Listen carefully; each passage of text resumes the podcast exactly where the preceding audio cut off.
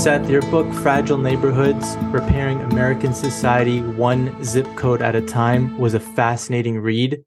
You went around the country to find how communities and neighborhoods were overcoming certain challenges, any challenge from inequality to racism to crime to poverty to broken families to addiction and really anything in between. Um, so when I was reading your book, one thing that really came to mind, which I found interesting, and I wanted to lead the conversation with this is, you know, you see people from all over the world wanting to come to the United States. They're trying to seek a better life. You know, our border seems pretty open right now, but when you look at it, we actually have division in politics, we have division in races, we have division in class. You know, there's a lot of division and it's hard for people to really understand who they can be believing right now. So it feels like there's a lot of like broken pieces. So my question to you is how fragile is America really? And in your opinion, what's the most troubling part? So I I for a living work on fragile states, fragile societies. So first of all, when I talk about America, I often have foreign eyes. I've worked on 35 countries. And when you describe people wanting to come to America, I mean, I see it all over the world. I mean, I've been in 75 or so countries. And um, and so that's a genuine sentiment. On the other hand, I would say people, when they arrive and even where they are, at times they are shocked by some of the types of problems we have. And I think uh, you have to understand America is materially an extremely wealthy country. There's only a few places, and they tend to be relatively small, like in Norway or Luxembourg, that actually are richer per person than we are. And uh, but on the other hand, we have a lot of what I would call social poverty. Uh, we have people who are alone, uh, people who are um, depressed, anxious, uh, feel alienated, uh, feel like they're cut off from opportunity. So so we're actually we're a huge country. We're vast. We're very diverse. And I think one of the most obvious things, which is why my book is called Fragile Neighborhoods, is that how, how you're feeling America, how you're experiencing America depends so much upon where you are. And mm-hmm. just to give you an example, uh, I mean, lifespan is a crude barometer indicator of how well people are doing. And um, I mean, it's not perfect, but the United States, we have one, we have uh, our overall lifespan average has been stagnant or somewhat declining, um, and certainly has been diverging from other developed countries for 40 years. So there's a lot of countries like a Portugal, which is much poorer than the United States, but they have much better health outcomes. So that's that's the that's the total. So you have to understand, ask why is that? But more specifically, how well you're doing it in terms of lifespan depends upon where you live. There's a 40, there's an incredible 40 year gap and and lifespan. And I just ask you, I mean, you're we're we're um um, I don't know your area very well, but if you're in a Baltimore or if you're in a Detroit or if you're in uh, different parts of the country, you can easily just walk around and see there's a neighborhood in which things seem nice, uh, places secure, institutions are strong, families are strong. And then you go to another neighborhood and you have none of the above. People are a lot more instability, a lot less economic opportunity. And in reality, they're experiencing life differently. Even if they're materially well off, they may be very isolated. There may be no social connection. So this is why neighborhood matters. So we have a 40 year gap based upon where you live. And I would say a more typical gap is 20. And that number alone is telling us a lot about how well places are doing and where we are matters so much for how we're experiencing the country. Yeah, that's actually really important because I think there's a lot of folks listening who know about that experience where within a span of five minutes, maybe even a, you know, a couple miles, uh, separates a community that's doing well versus a community that's struggling. And in yes. those five, 10 miles, uh, as you said, there are people that are living, you know, 20, 30, 40 years longer. And some of that definitely has to do with resources and really a lot of this has to do with some of the food that we eat. You know, you had mentioned like just in general, Americans' life, you know, lifespan is declining uh, versus some other European countries. I would imagine some of that has to do with the amount of processed food, which is a completely separate subject, but kind of also ties into this conversation because at a neighborhood level, even if you think about the grocery stores that are available in one community versus another, that tells you a lot about the resources that are being allocated there as well. So there's so much uh, to think about in terms of the layer the layers and it is something that most of us listening have visually seen ourselves um, so to your point you know one of the comments was around how the us is one of the wealthiest countries in the world um, but with so much of society seemingly crumbling i mean and the fact that you've gone to more than 70 countries what's your take on how we look in the eyes of other countries I mean, again, it's like this just just two different dimensions. People want to come here because we have the rule of law. Mm. Uh, our, institu- our institutions like that work for the most part very well. There are imperfections, there are um, inequalities in how that works, but compared to like a Nigeria, in Nigeria where I go to somewhat regularly, you have to w- worry uh, when you take a highway between cities am i going to be kidnapped? You don't go in the nighttime you go at certain times of day some roads you avoid uh, trains have been attacked and uh, i mean there's low level violence in many parts of the country. It's completely different if you're coming from one of these countries and there's dozens of countries that are insta- unstable economically uh, stagnant i mean even gang violence like in central america uh, drug cartels in Mexico. For we we look relatively we look pretty good. There's more jobs. Uh, there's for the most part more stability, and everybody assumes they're going to wind up up in the better places. Mm-hmm. They may be shocked by our problems, but they mostly assume those problems aren't going to happen to me. I'm going to get to this country and I'm going to do well. And I think the immigrant experience is very is very diverse. And um, I mean, you could be, if you come, we talk about social poverty. Social poverty is different than material poverty. If you're in a strong immigrant community, you can have very rich relationships, very strong support structures, and everyone is helping everyone lift themselves up and do better.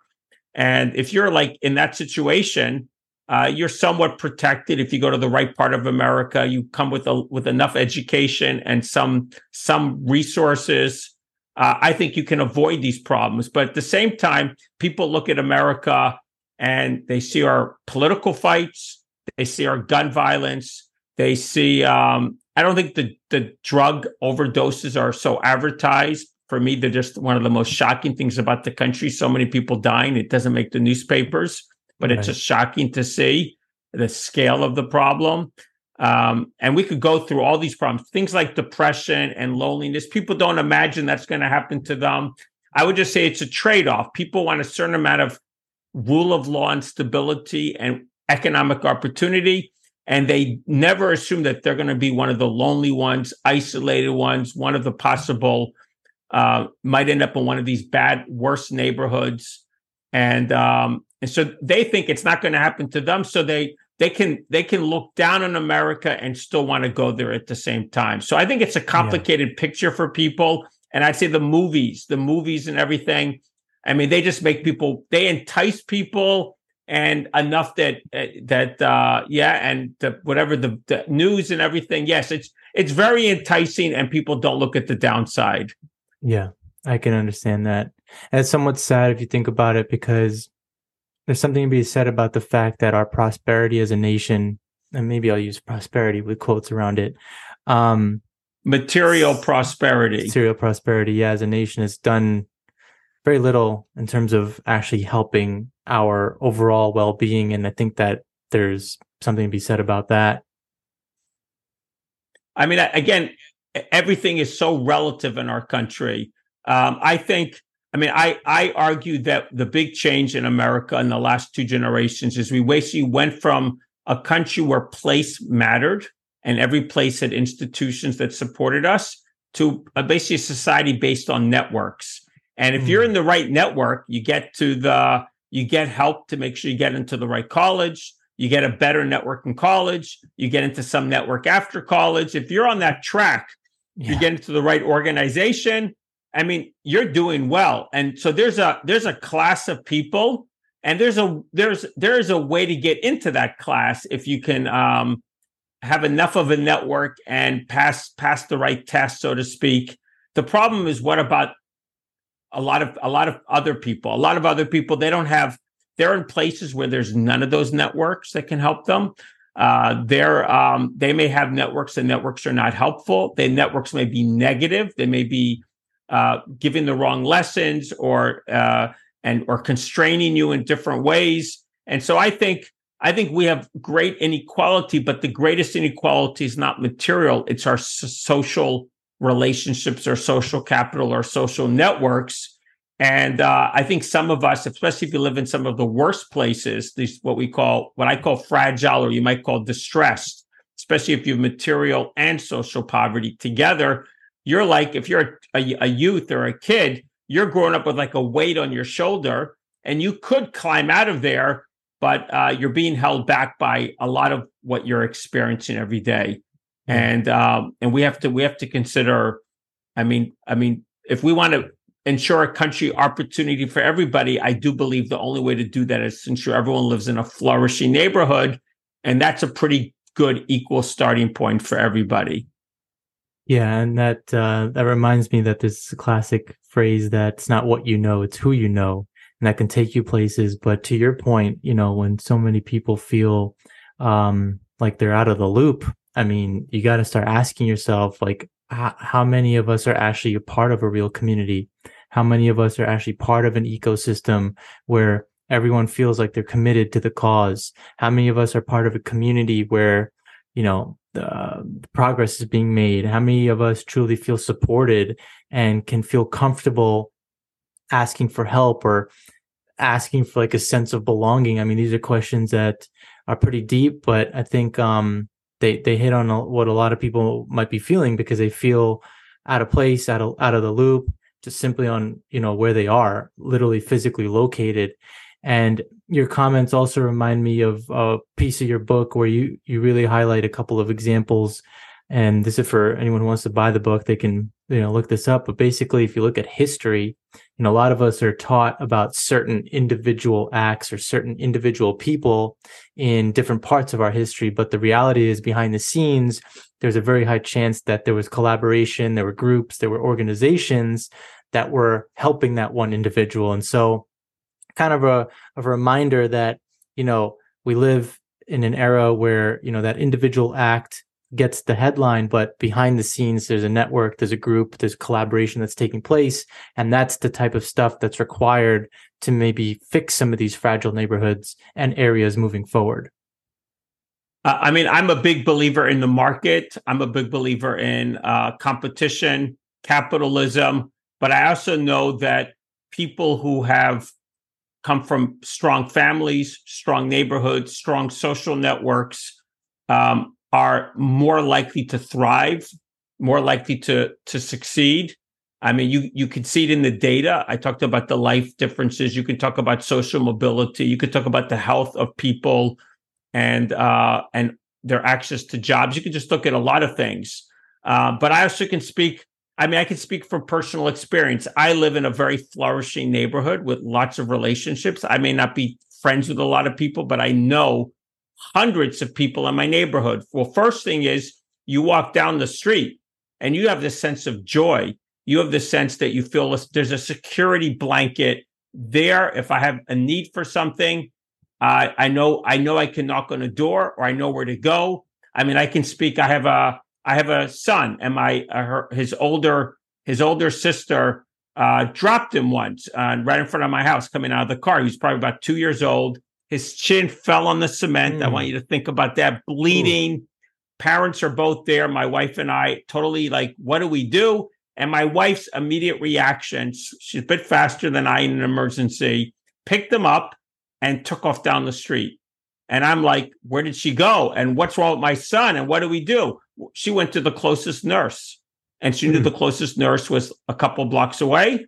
And it turns out because of we just know a lot of people, we probably know five, six, seven, eight nurses within, I don't know, 15, 20 minutes walking of where I am right now. And so I asked people if you had that emergency, or I'm thinking this past week, uh, my uh, my uh, mother-in-law was coming out of the hospital, wasn't well. My wife took off to take care of her mother-in-law, and I needed help getting my kids back and forth to school because I whatever I had plans and I had whatever I had another podcast or I had a meeting or something like that, and immediately I had four different neighbors in the two mornings, two afternoons, taking care of my kids, picking them up, taking them after school, and um, and my life was so much easier.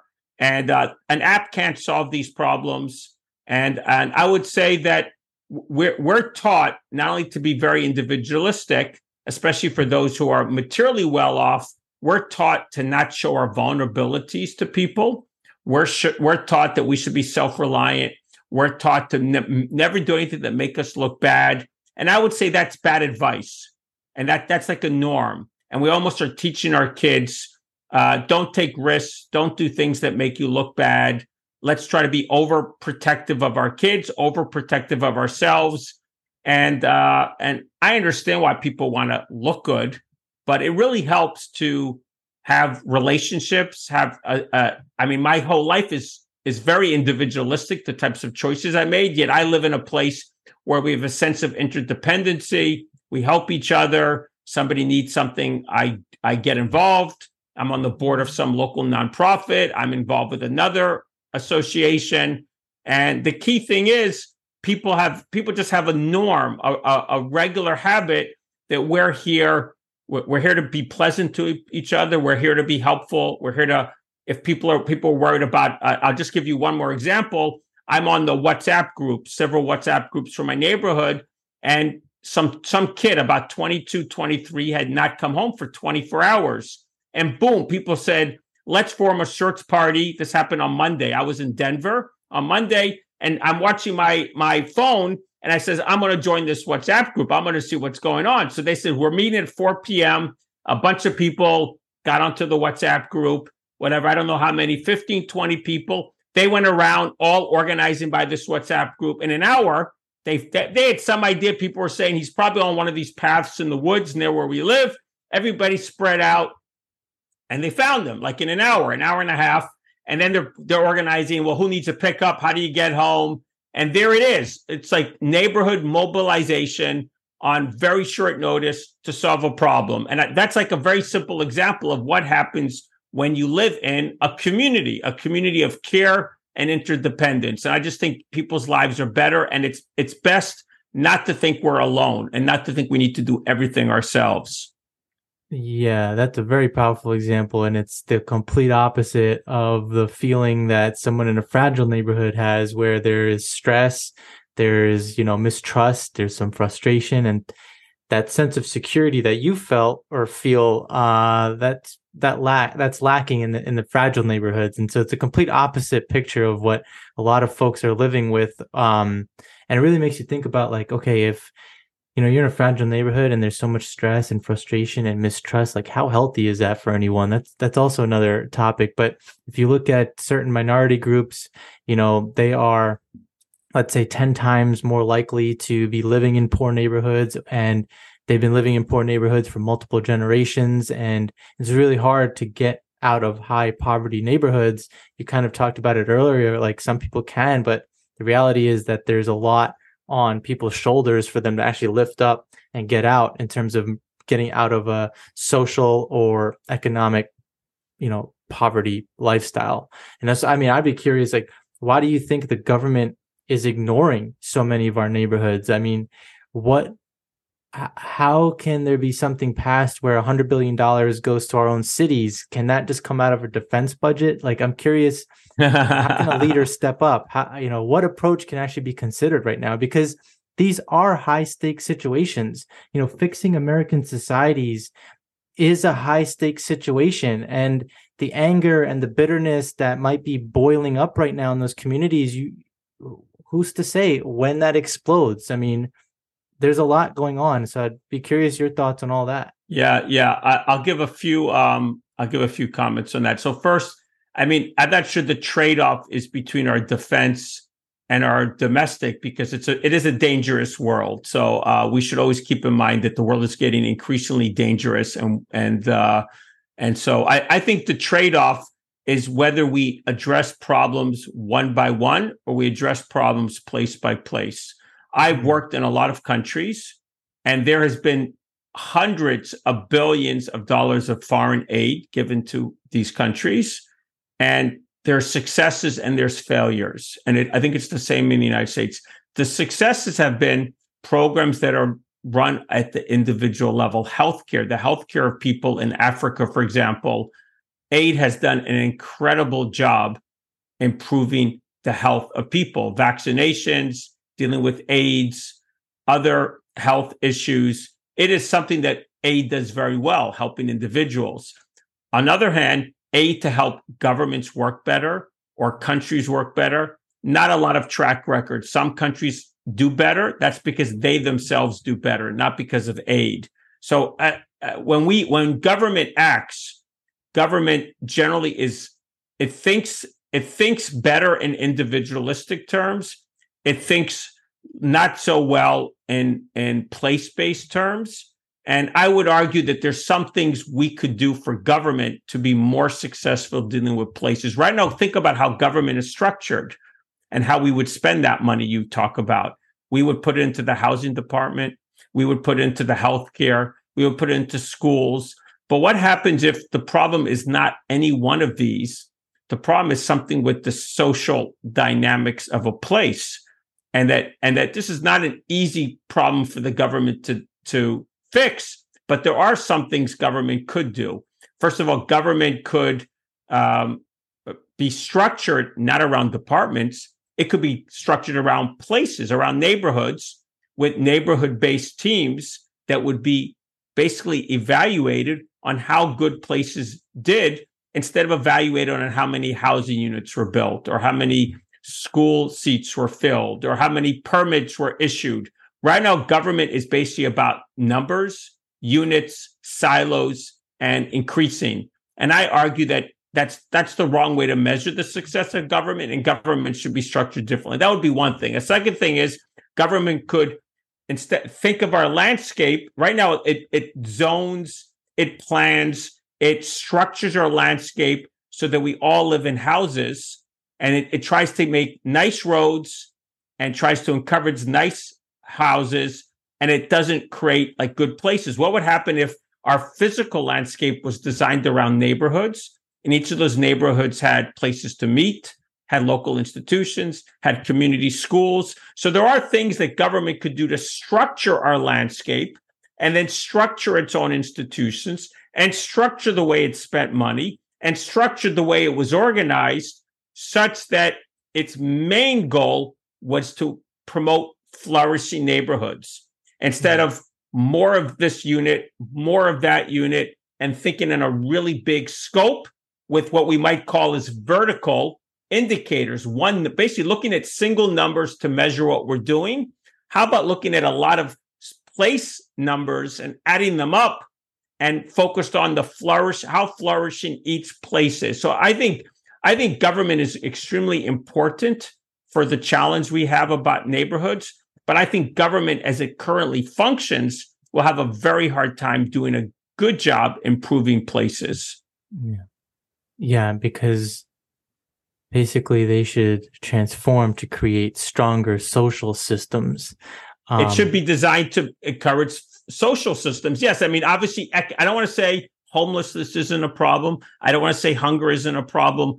For sure, these are problems, and they are short term problems that need to be addressed. But if we don't go upstream and strengthen the social, this, this great social support system that we live in, or that we should live in, or that all of human history was built around these local place-based communities. I mean, I mean, just this is the organic way people develop societies throughout human history. Wasn't always perfect. Maybe there was too much conformity uh, marginalized some people. There might have been discrimination. It wasn't perfect, but what it did do was provide social structure, social system, a lot of social institutions, businesses, schools, associations, places to worship, lots of things going on locally. And we all we we knew each other and we were in this together and that's been lost and i don't think we can deal with these many many social problems and all the anxiety and all the depression and all the the drug problems and uh, what have you if everyone is living in some some some social system that is thriving and helping them thrive. Yeah.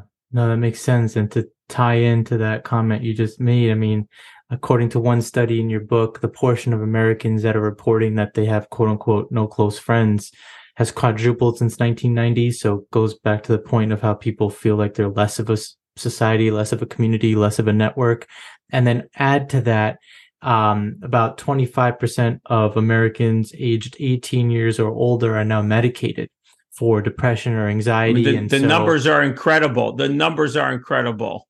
Yeah. And so suicide rates are going up. People are depressed. People are, you know, have anxiety. People on medication. And so there's this disconnect from society. And um, there might be a disconnect based on the fact that, you know, people living in communities have been told that there's going to be change and change tends to take a long time. And so I'd be curious what you would say to the people uh, who are in communities who are done trying to transform their transform their community because just you know change is taking too long and some of the changes you proposed i mean if that goes into effect, I mean, you're probably looking at another 20 years, right, before that that really gets implemented. So, what would you say to the people who might be really disconnected from trying to transform their own community at this point? I mean, I, I think again, people don't want things done to them to the extent that I mean, think about how life used to be. However, people are much less wealthy, but they belong to some local networks, some local associations. They might have been informal, they might not have been formal. But if you look at the Tocqueville's view of America almost 200 years ago, there was all this abundance of local institutions, associations. Um, and we had something like that, not the same form as the Tocqueville saw up until the 60s. And so people are a members, member of something, um, and they have a chance that they can they feel a sense of agency or ownership. Yeah. it, they have a stake in their place and they feel that they can do something. And what we do now is is those institutions associations have thinned or disappeared. Some places still have them but, but these are more exceptions than the rule. And and it's not just about someone from outside coming in and saying we're going to lift you up. That's doing to people. We need to nurture this is why the social dynamics matter so much. Not only is it about lifting people up, it's about giving them agency, empowering them. And empowerment is not an individual thing. Yes, it's about individuals doing things. You're empowered because you're in a network. You're empowered because you have these social ties, these institutions you can leverage. Sometimes you create your own. But even an individual one, there's a network behind it, there's partners behind it. And to the extent that we have lots of those things going on and a lot of people able to do something, people's perception of change is different. People will shape the change. People will participate in the change. People will volunteer for the change. And I mean, that's the kind of pathway we need to think about. We just can't say government or philanthropy or some nonprofit's going to come in and give you something and then somehow you'll be better. I don't think that's that's not change. I mean, obviously, if I need a place to live, I might need someone to give me something. But if you really want to change the neighborhood, part of it is finding those leaders, encouraging the emergence of leaders, encouraging, catalyzing the emergence of action, cooperation, institutions. You are you want to catalyze the emergence, some sort of organic emergence of things. And there's ways to do that. And if I'm an individual in the neighborhood, I don't want to wait. I want to say, can I find two or three people around here that I can do something? Or do I want to look for a local organization I can volunteer for? Or if I, or can I, I'm thinking of my neighbor down the street from me. She, she goes every week and knocks on the door of people who live alone. And her mother lives in the neighborhood and she's alone. That might be the starting point for her. I don't know what started her, but I see her walking up and down the street, just banging on doors. She knows who's alone. How many houses? How frequently? I can't tell you, but she, I see her in front of my house walking along the streets. And so there's things that we can do. There's things that we can team up with people to do. We can find other associations. Um, so we don't want to wait, but when things are going to be done, the best thing is, is that people, some sort of activity, some sort of uh, change emerges from a place, uh, might be catalyzed from outside, but we want it to emerge and be led in some form by what is going on. It might be a partnership. You might add out, outside resources, outside capacity, outside leadership, but you want the local people to be engaged and not having things be done to them. Too many things in our country are being done to people and places. And that's, I think, one reason why there's so much alienation and anger. No, I love that. That that's really deep and thorough, and um, it highlights a portion of your book where you talk about building trust by building together. And if you're gonna yes. show up in a community, you know, instead of asking people to trust you, now you should really start asking people to hold you accountable. So if you're a community leader, you want to build from within, you want to build together, ask them to hold you accountable, right? So may, the way you're going to hold yourself accountable is if you show up over and over and over again. If you actually take the time to hear what the residents are saying, if you actually, as you mentioned, maybe start identifying two or three people in the community that can be serving as gatekeepers to get you in front of more people. And that's how you build more trust within the fellow residents that live in that yes, particular yes. community. And so it really starts very small. It really starts you know very you know locally and then from there can really grow as opposed to saying you know we're an organization we're going to come in here and just trust what trust what we do but unless you're identifying local leaders unless you're supporting local businesses unless you're really in the community unless you're trying to even showcase the culture of the community um really i mean you're probably just going to fall on deaf ears I, I mean, you're referring to um, an example I give. Chris Lambert um, in Detroit and his organization Life Remodeled. I mean, I I was very fortunate to find these five great organizations. So he's in Detroit. Um, he's doing uh, great work.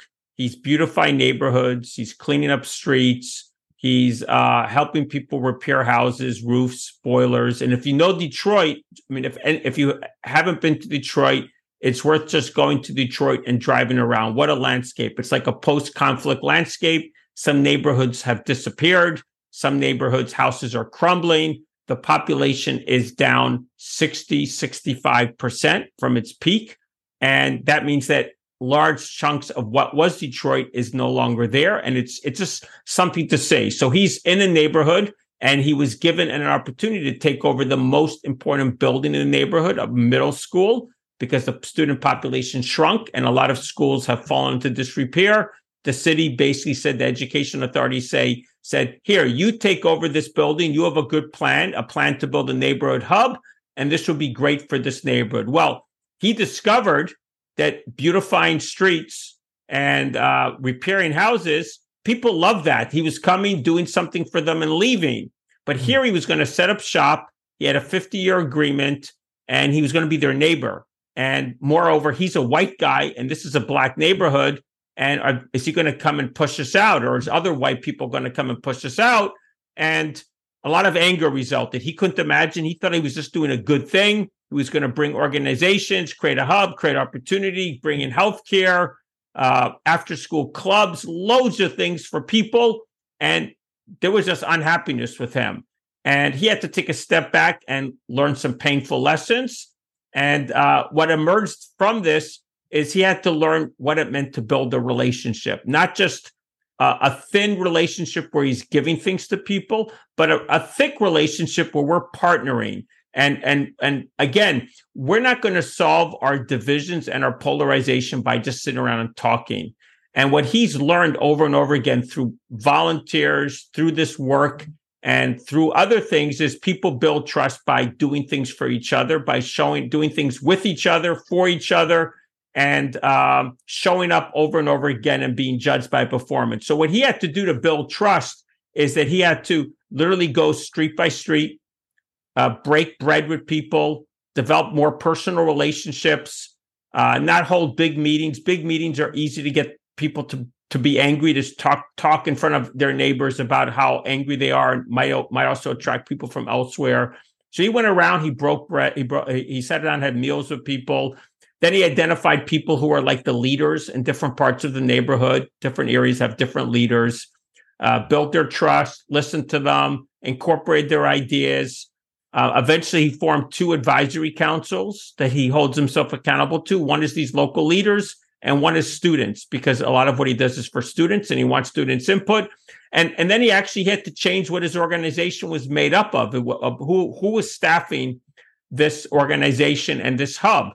And instead of instead of what he had, he he basically yeah he basically was started to recruit people from the neighborhood or neighboring neighborhoods so that in the end was he had an institution and institutions are hugely important for promoting change his institution was very locally based in terms of its people in terms of who it was accountable to in terms of how it designed its programming and um, even its name was given by uh, something called Durfee Innovation um, uh, Center is, is the name they gave to this hub. And that is the name that the students gave to him. So nice. basically, he he um, he basically uh, became a part of the neighborhood in this gradual process of change, and then people trust him much more readily. And um, and it's just it's a great lesson that we don't have trust in America. Part of it is we're not practicing working with other people anymore. Uh, we're more likely to be distant from our institutions, distant from our neighbors. Trust is something you learn by actually being in relationships, being in institutions, working with each other. And if you're going to a neighborhood to try to do something, you got to learn what it means to build that trust and that, those relationships and find ways for people to really believe in what you do. And then you got to prove yourself over and over and over again. Yeah.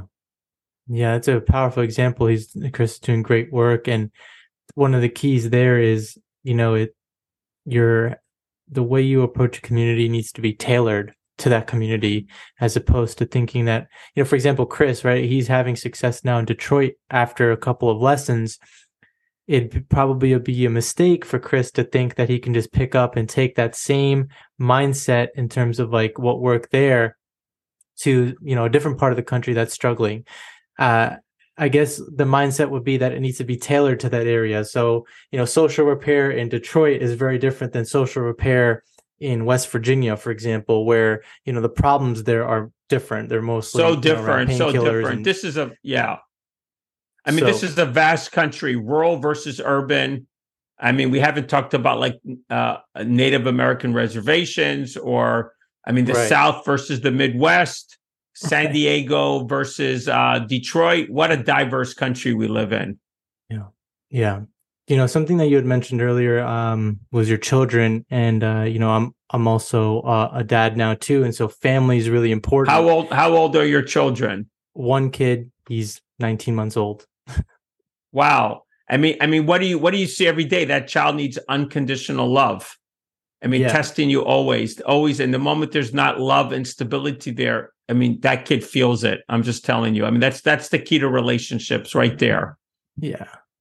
You know, he's also taught me a lot too in terms of letting go and watching him, you just see just the most natural behaviors. At this point, you know, he hasn't been institutionalized. He doesn't have real like other people's thoughts in his heads.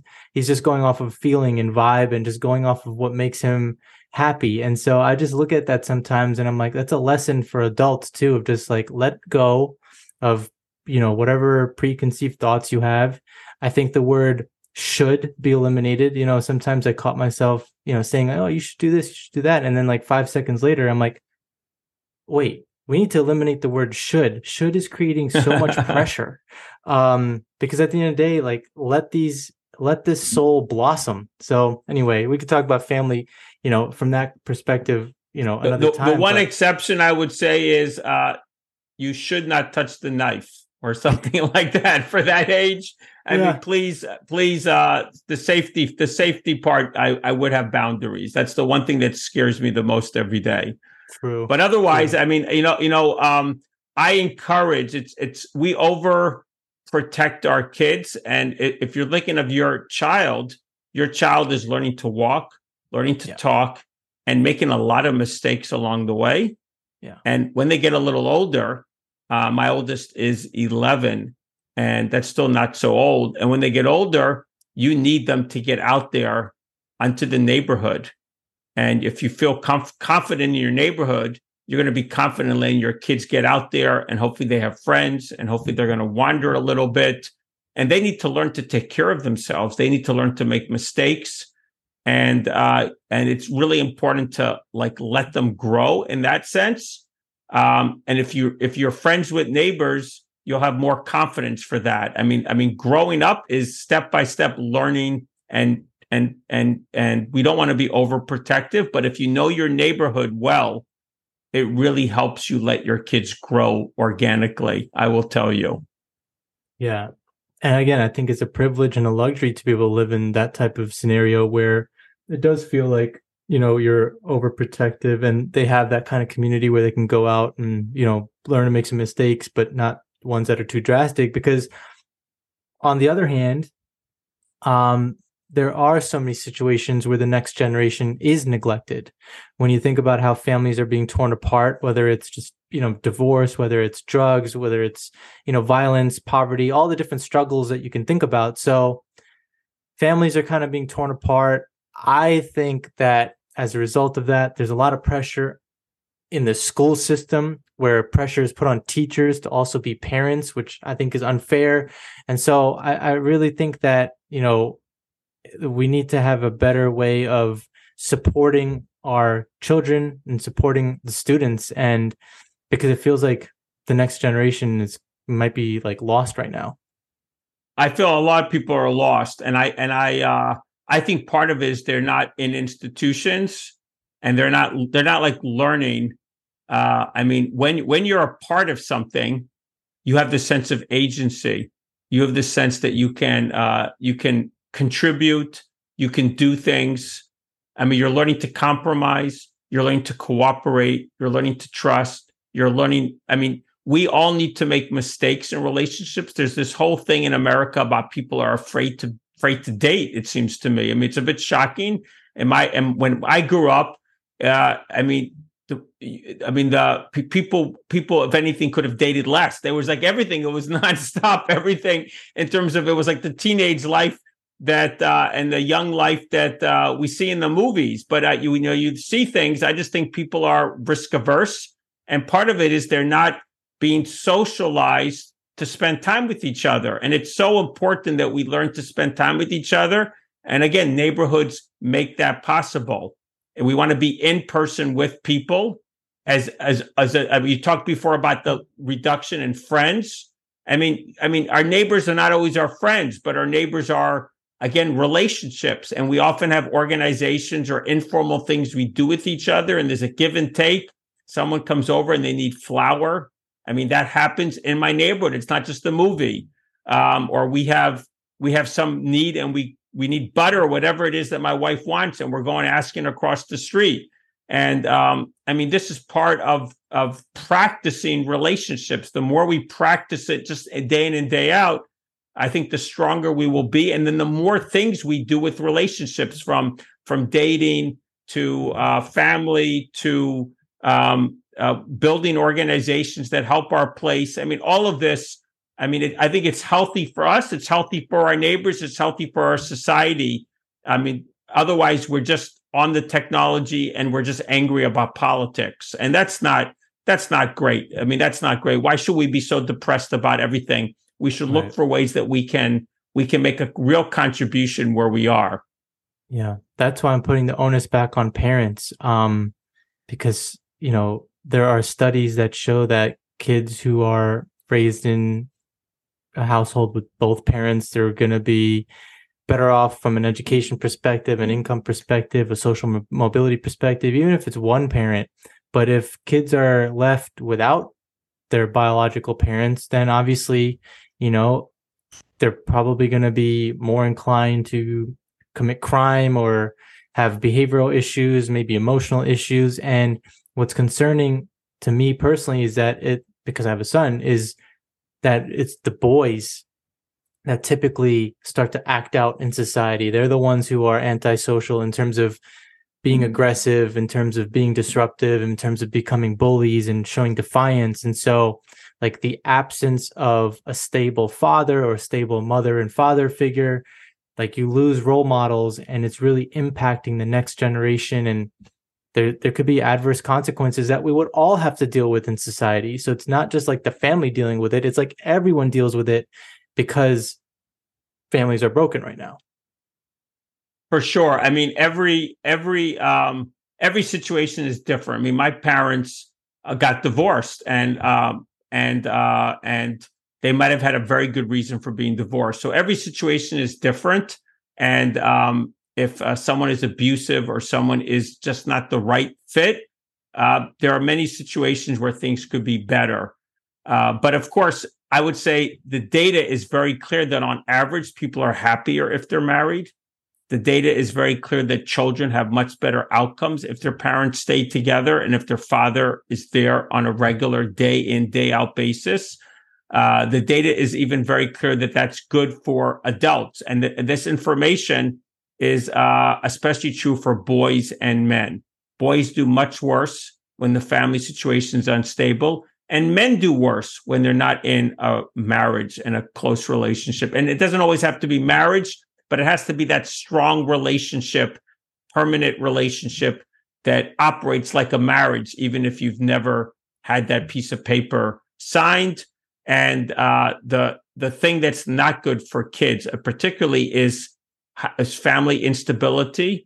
And uh, I mean, I write about it that um, uh, I mean, there are cases where it might be better, but in general, single parent households there's less time for the kids. There's less discipline for the kids. There's less money for the kids. There's a lot of things that are different, and uh, and kids are worse off. And it's, I mean, even inequality. We think of inequality in our society. Inequality is tremendously related to family situations. So uh, I I would, I mean, again, every situation is different, but to the extent that that that people are in relationships and there are children. I would urge people to uh, double up in terms of their commitment to their family, to their kids, and um, if you if you get married and you stay married and you and you are the parent your kids need every day, uh, I think longer term you will be better off and your kids will be better off. And I looked I looked at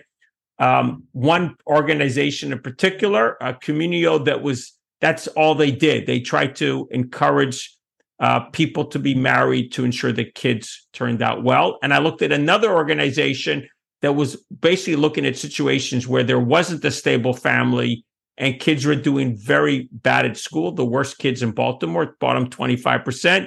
And then they sought to create a family like structure around those kids. And the key thing was unconditional love 10 years, 24 7, 3 a.m. in the morning, you need help. Uh, there's a security problem on your street. You don't have food. You need help with homework. You need help finding uh, uh, with your application to college. And they are transformative in that results for the kids because those kids, they everyone needs unconditional love. And, and unconditional love is not only something we give them, but strong institutions, strong family, strong marriage family, and then if not there are some sort of strong this is volunteers uh, like some sort of interfamily network that supports the kids. I mean without that kids are not going to thrive and a lot a lot of our problems are only going to get worse. And that's that's so essential. Yeah and that's an interesting perspective shift because you mentioned the bottom 25% of that the kids in that neighborhood are getting that 24/7 support. Whereas in a lot of situations people tend to pick on the top 25% and yes exactly. excel. It's like actually go with the bottom 25% and that's even more grassroots in terms of you know you develop them um and i mean if you think about it i mean there's like there's an roi to this investment to the poorer communities and that bottom 25%. There's trillions of dollars of economic activity that is untapped. And if we pay attention and actually put our investment there, it could be good for society. Combine that with the fact that maybe, you know, in terms of uh, an op- a solution for people who feel lost right now and who you know maybe feeling like they don't have that sense of like a healthy relationship around them is you know we see a decline in the people who are religious and going to places of worship. Um and so maybe reconsidering that is another shift in perspective um because at the end of the day like if you're looking for stronger relationships if you're looking for stronger role models uh, and if you're looking for a sense of belonging in a community those tend uh, place of worship tends to be that so i'll say i think there's two different directions you're taking us here. So first uh, when people try to help those in these poor communities besides giving them things they basically look for some top achievers and they tend to extract them. Take they take them to help them get into some better school better job and they extract them. Um, and they very rarely think about making the neighborhoods better and they never think of the consequences of taking the best possibly the best leaders the best investors the best models out of those neighborhoods. So one reason why we have a lot of distressed neighborhoods or distressed areas in america is much of the best talent year in year out is, are being removed. Um, and I don't want to deny people their future, but um, every place needs a talent retention strategy. And it also needs a way to make those neighborhoods attractive so people want to live there. That's why mixed income housing is really important. Let's not put all the low income housing in the poor neighborhoods. It makes them less and less attractive and drives the best people out. Um, on the other hand, if you're trying to help society, um, you should always think what's the best ROI. So I, I, had two different organizations that took like strategies for helping kids. One of them took the bottom 25%, which was the Baltimore. Another one working in Kentucky took the second 25% to 26 to 50%. They thought that 25% would have the biggest impact on the whole 100% because they were impacting the group below and the group above Hmm. And so they thought that was the best RI. So I can't say there's one answer here. Thread in Baltimore, Sarah Hemminger, she took the worst 25% and uh, and and and basically does miracles to uplift them. And I'm sure that has some impact on the schools and the neighborhoods. And has you want cascading effect, you want spin-offs to what you're doing. So again, that matters. And again, and and as for your latter point, I mean, institutions are everything. It's hard to build community without institutions. You can certainly build community without religion. I'm thinking Chevy Chase, part not far from me. I'm thinking of Park Slope in Brooklyn. Um, I'm thinking of places that have a lot of institutions, a lot of social activity, and are not known for being religious at all. So it's possible. Uh, but for most of us, probably the easiest place to find community is find a house of worship where there is some level of community. I don't think all churches and synagogues and mosques actually build community today. So you have to be careful. Mm. I mean, mm. one of my messages to religious leaders are stop being a consumer product. Stop. I mean, too many, too many houses of worship. They're just a few hours on Sunday morning, and there may be some functional networks around different needs in your life. And they're like everything else in America, they're a consumer product. And I wish houses of worship would be community builders, place based community builders and even countercultural, where they went back to what religion was. Religion used to be some thick concept where people had had close relationships with each other, and today that's less and less the case.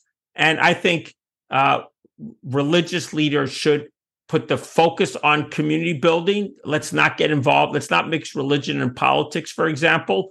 Let's focus on strengthening relationships, strengthening family, strengthening interfamily dynamics, bringing people in who are single and maybe lonely, thinking about how we make places and neighborhoods better, and um, and then and and each of us, if we're searching for that, that might be a place to go. Again, it's not for everybody. Right. Everyone is different, and I'm not here to to give. There's no shoulds. I think you said there's no shoulds, but there's your option, right? One option, and you have a menu of options and uh, you could volunteer for a nonprofit. You could be in a board of a nonprofit, and that could be a way to get yourself involved deeply with something. So there's a lot of things we can do, but that's one option. Yeah, I love that. Um, the word options. And, you know, you mentioned talent retention strategy. The reason that's important is because, you know, for the people that are able to leave, they tend to do that, which ultimately leaves that fragile neighborhood with fewer you know working people fewer role models fewer mentors and so having a talent retention strategy is one thing to consider and and to your point there could be someone listening to this right now who feels inspired and empowered to become more of a community leader or as you write in your book be the become the community quarterback right you have a chance here to step up as a leader you have a chance here to um, take on a vision. You have a chance to safeguard the interests of the residents in the community. You have the chance to really promote the community culture.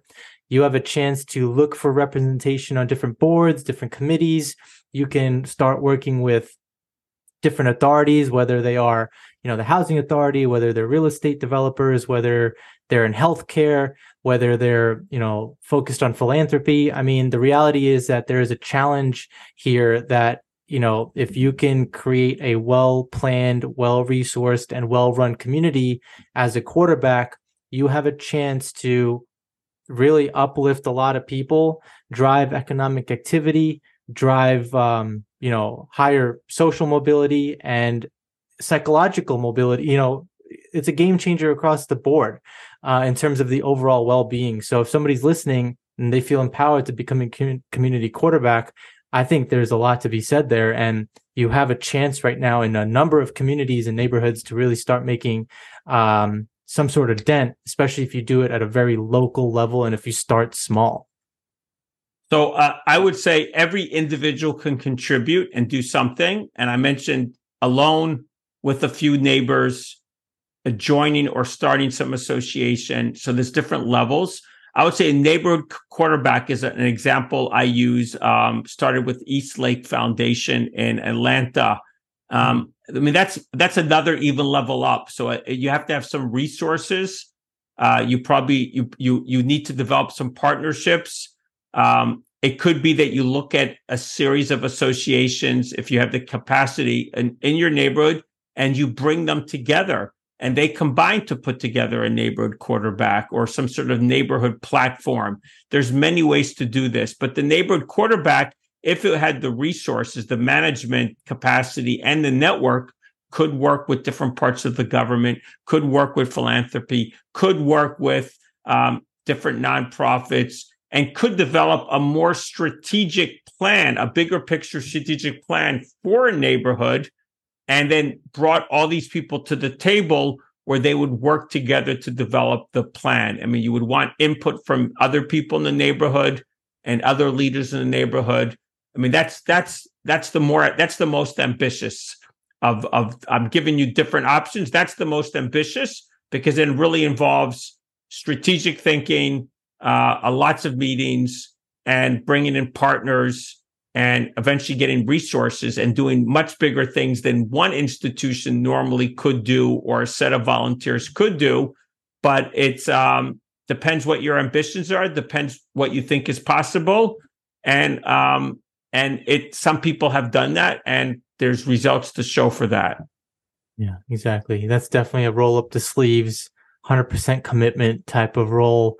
Uh, but uh, you know, it, it's the, the, options available. So, Seth, as we wrap up here, um, definitely want to say thank you for your time. But you know, maybe we can uh, close with how you think about um, ways to encourage people in terms of how they're thinking about the American dream. I mean, how would you encourage people to rethink what the American dream is based on the conversation we just had, plus you know your own work and research and your own living experience?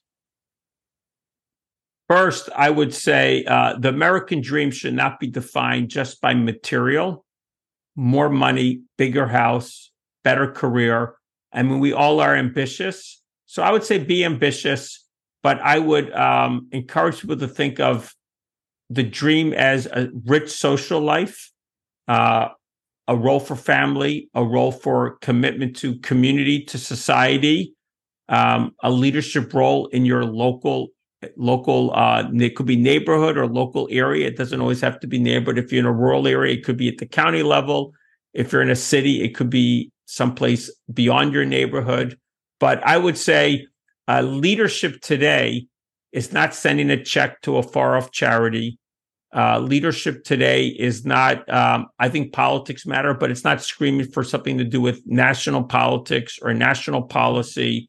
Uh, that's not um, or not are not having as your ambition to go far away and do something nationally or globally. Those are wonderful things, and maybe that's good for some people. But real leadership today is rolling up your sleeves and finding ways to contribute to real people in a real place, uh, trying to solve real problems. And uh, that's that place is close to home. Those people are close to home. Those problems are real problems. They're they're not uh, abstract problems. They're not things we can do virtually. There might be a virtual component, a supplement. We want to um, look. It could be our neighborhood. Again, it could be nearby.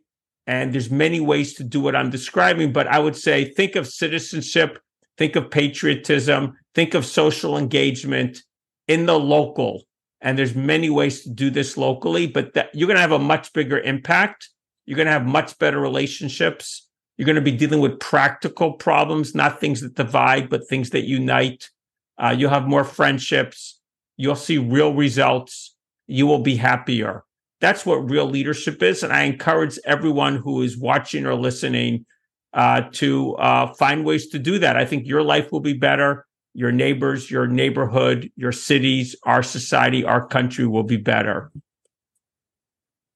That's amazing. I feel fortunate for this conversation. Um, yeah, you clearly helped us explore some of the tough questions that a lot of people in neighborhoods face today. You helped us learn about how arranging a community is really how we arrange an entire society. We highlighted how, you know, two cities right next to each other can be so different. We talked about how averse people are to joining groups. We talked about the different social conditions that can be improved, the different physical conditions that can be improved. Um, you shared so many ideas, uh, initiatives, options that we, we, call them options uh, that social repairers uh, you know can you know work on and develop. And I think um, the the biggest takeaway here is feeling empowered that we have the power within us and the resources within us to turn neighborhoods around and communities around and taking some of the earlier words you said turn them into thriving and flourishing places so i really want to say thank you for your time and i feel fortunate for this opportunity i'm thrilled that we could have this conversation and i thank you for being so prepared and and knowing the topic so well so it's great and just for anyone who's listening if i can be helpful feel free to reach out. Find me on my website, uh, sethkaplan.org. Find me by email. Find me on LinkedIn. I only want to help people find find ways to help strengthen their neighborhood. Beautiful. And uh, the book is called Fragile Neighborhoods Repairing American Society One Zip Code at a Time. Thanks, Seth. My pleasure. Thank you.